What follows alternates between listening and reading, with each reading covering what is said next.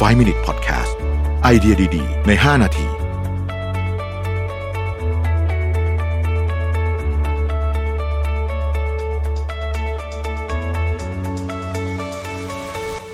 สวัสดีครับ 5 minutes นะครับ เรายังอยู่กับ super level นะฮะ วันนี้จะมาพูดถึงระบบ 4P ที่ไม่ใช่ 4P ของการตลาดนะฮะ อันนี้เป็น 4P เรื่องของ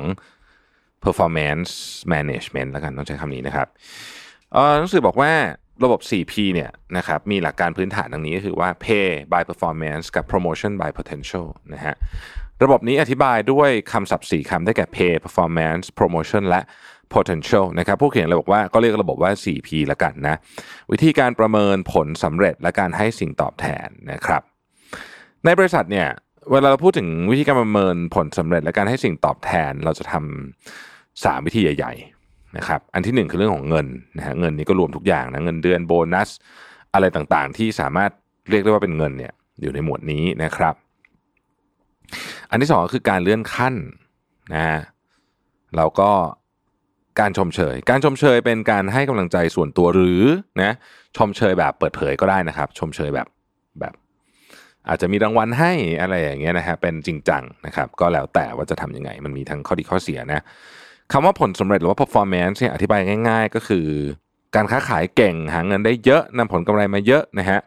ถ้าบุคคลหรือแผนกทำยอดขายได้สูงขึ้น บริษัทก็ต้องให้สิ่งตอบแทนนะครับ ซึ่งต้องแบ่งแยกว่าเหตุผลที่ยอดขายดีในแต่ละปีนั้น เป็นเพราะอะไรด้วยนะ เป็นเพราะสภาวะตลาด เป็นเพราะความสามารถของบุคลากร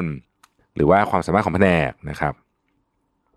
กรณีที่เป็นเพราะสภาวะตลาดต้องให้สิ่งตอบแทนเป็นเงินเท่านั้นนะครับอ่า ทว่าถ้าเป็นเพราะบุคลากรที่มี potential ในการเติบโต แม้ว่าผลสำเร็จในไตรมาสนั้นจะต่ำลงนะครับ บริษัทต้องให้สิ่งตอบแทนเป็น promotion ระบบ 4P จึงประกอบไปด้วย pay by performance หมายถึงเมื่อผลสำเร็จสูงขึ้น จะตอบแทนเป็นเงิน และ promotion by potential หมายถึงเมื่อมีศักยภาพในการเติบโต ให้ตอบแทนด้วยการเลื่อนตำแหน่งนะครับ หากมองแค่ภายนอกเนี่ยระบบ 4P อาจดูไม่ซับซ้อน แต่ก็ช่วยให้บริษัทรับมือกับปัญหาได้ เนื่องจากว่าผู้เขียนเป็น CEO ของซัมซุงใช่ไหมเพราะฉะนั้นเนี่ยเขาก็เลยเล่าบอกว่าเกาหลีใต้ก็เป็นตัวอย่างของบริษัทที่ค่อนข้างจะมีอิชชูเรื่องนี้เยอะเหมือนกันนะหลายบริษัทนะครับในเกาหลีใต้เนี่ยเวลาประเมินพนักงานจะเชื่อมโยงผลงานกับการเลื่อนตำแหน่งโดยอัตโนมัติ และจะเลื่อนตำแหน่งให้กับคนที่ทำประโยชน์ในด้านการเพิ่มยอดขายอย่างมาก ซึ่งปัญหาเป็นตรงนี้แหละฮะเพราะว่า ถ้าเกิดว่าเราคิดว่าเมื่อเพิ่มยอดขายขึ้น ก็ต้องตอบแทนโดยการเลื่อนตำแหน่งให้จากตำแหน่งหัวหน้าแผนกเป็นกรรมการนะสมมติจากกรรมการเป็นกรรมการผู้จัดการ แม้ว่ายอดขายที่เพิ่มขึ้นนั้น อาจจะเป็นเพราะความสามารถส่วนบุคคลก็จริง แต่บางทีก็เป็นเพราะเศรษฐกิจกำลังเฟื่องฟู หรือบริษัทคู่แข่งไม่เก่ง หรือเป็นเพราะโชคช่วยนะครับเมื่อยอดขายเพิ่มแล้วบริษัทตอบแทนให้เป็นการเลื่อนตำแหน่งโดยไม่มองปัจจัยอื่นๆนะครับ สิ่งที่ได้มาบางทีพูดง่ายก็คือ ได้หัวหน้า ที่ไม่เก่งมานั่นเอง เพราะตอนที่ยอดขายเพิ่มอาจจะไม่ได้มาจากความเก่งของเขาอย่างเดียวนะครับ ดังนั้นเวลาตำแหน่งเต็มหรือว่าเศรษฐกิจตกต่ำปุ๊บนะฮะบริษัทจะตกในสถานการณ์ลำบากทันทีนะเพราะฉะนั้นเนี่ยการเลื่อนตำแหน่งจึงต้องเลื่อนจาก potential นะครับผู้เขียนเล่าให้ฟังว่าในอดีตมันเคยมีเรื่องแบบนี้เกิดขึ้นมาละ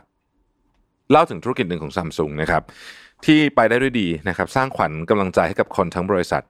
เมื่อยอดขายรายไตรมาสเพิ่มขึ้นพนักงานก็ดีใจ เพราะซัมซุงรักษากฎที่ว่าทำอย่างไรก็ได้อย่างนั้นมาตลอดนะครับพนักงานก็คาดหวังสิ่งตอบแทนมากๆ ในตอนนั้นเนี่ยบริษัทได้เลื่อนตำแหน่งให้กับพนักงานหลายคนแล้วก็ฉลองอยู่พักหนึ่งนะครับ มีคนที่ได้ขึ้นเป็นผู้บริหารมากกว่าปีก่อนทว่าผลลัพธ์ก็คือ คนที่มีความสามารถไม่เพียงพอได้ขึ้นมาเป็นผู้บริหารของบริษัท สร้างความเสียหายกับองค์กร บริษัทต้องเผชิญความยากลำบากตอนที่ยอดขายตกลงอย่างรวดเร็ว นี่คือผลข้างเคียงที่เกิดขึ้นจากการที่บริษัทตอบแทนผลสำเร็จในเชิงยอดขายด้วยการเลื่อนตำแหน่งนะครับ ผู้เขียนบอกว่าอดเสียดายไม่ได้ว่าในตอนนั้นเนี่ยสิ่งตอบแทนที่น่าจะได้ไป ควรจะเป็นเงินนะเป็นเงินนะครับ คือทำขายได้ดีก็ให้เงินไป แต่ตำแหน่งเนี่ยมันต้องดูความสามารถจริง ๆ ไม่ใช่แค่ยอดขาย ที่เพิ่มขึ้นเพียงมิติเดียวเท่านั้นนะครับ การแท้ของระบบ CP ก็คือการแบ่งแยกวิธีการให้สิ่งตอบแทน ผู้เขียนเนี่ยบอกว่าเขาคิดว่าไม่ควรเชื่อมโยงเรื่องเงิน หรือการตอบแทนเป็นเงิน กับการเลื่อนตำแหน่ง คือถ้าจะเชื่อมโยงใช้คำว่า loosely coupling ก็คือมีความเชื่อมโยงกันน้อยมากนั่นเอง การจะตอบแทนให้ยุติธรรมเนี่ยเราต้องจัดหาอินเด็กซ์ให้เหมาะสมซะก่อน ทั้งยังต้องพิจารณาผลข้างเคียงที่อาจจะเกิดขึ้นด้วยนะครับ เมื่อแผนกหรือบุคคลได้รับการประเมินผลตามเกณฑ์ของ Index ผู้ที่เกี่ยวข้องกับผลประโยชน์จะตีความและใช้ Index นั้นไปในทิศทางที่ตัวเองได้เปรียบ ซึ่งเป็นปัญหาที่เกิดขึ้นจากการกำหนด Index นั่นเอง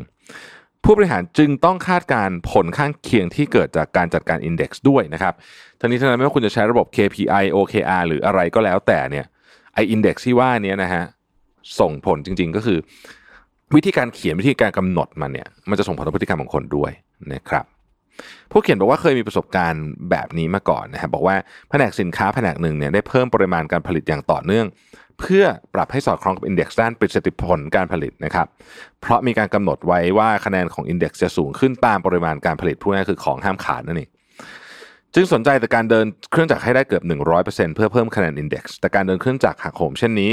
ทำให้เครื่องมือและอุปกรณ์ต่างๆ ไม่ได้รับการซ่อมบำรุงไปโดยปริยาย เกิดผลข้างเคียง เป็นอัตราส่วนของเสียที่เพิ่มเพิ่มขึ้นนะครับยิวลดลง เมื่อมองภายนอกจะเห็นว่าปริมาณการผลิตสูงขึ้น แต่เมื่อพิจารณาร่วมกับของเสียด้วยปริมาณการผลิตแท้จริงจะต่ำลงนะครับ นี่คือสิ่งที่ต้องระมัดระวังนะฮะในการตั้ง index แล้วก็นี่คือผลข้างเคียงของการตั้ง index ที่ไม่ได้ดูเอฟเฟกของ index นั้นนะครับ การจัดการ index เป็นเรื่องยากนะฮะแล้ว การทำอย่างหนึ่งจะทำให้เกิดผลข้างเคียงอีกอย่างหนึ่งนะฮะหรือการทำแบบหนึ่งจะส่งผลไปกับอีกเรื่องหนึ่งนะครับ ไม่ว่าจะทำอะไรมนุษย์ย่อมตีความไปในทางที่ตัวเองได้เปรียบนะครับ index ก็เช่นเดียวกันนะครับ เวลากำหนด index เราจึงต้องคำนึงถึงมาตรการการรับมือผลข้างเคียงไว้ล่วงหน้า เมื่อกำหนด index ใดๆต้องอธิบายว่ามีเงื่อนไขอะไรนะฮะที่ควบคุม index นั้นหรือเปล่านะครับ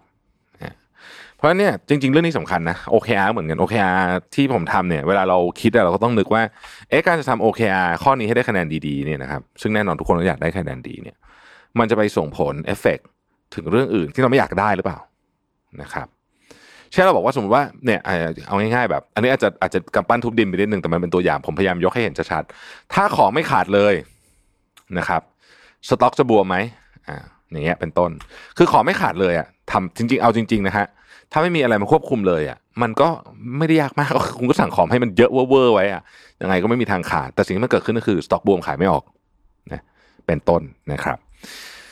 อ่าผมว่าก็เป็นแนวคิดที่ดีนะฮะเดี๋ยวติดตามใหม่พรุ่งนี้นะครับ สวัสดีครับ 5 Minute Podcast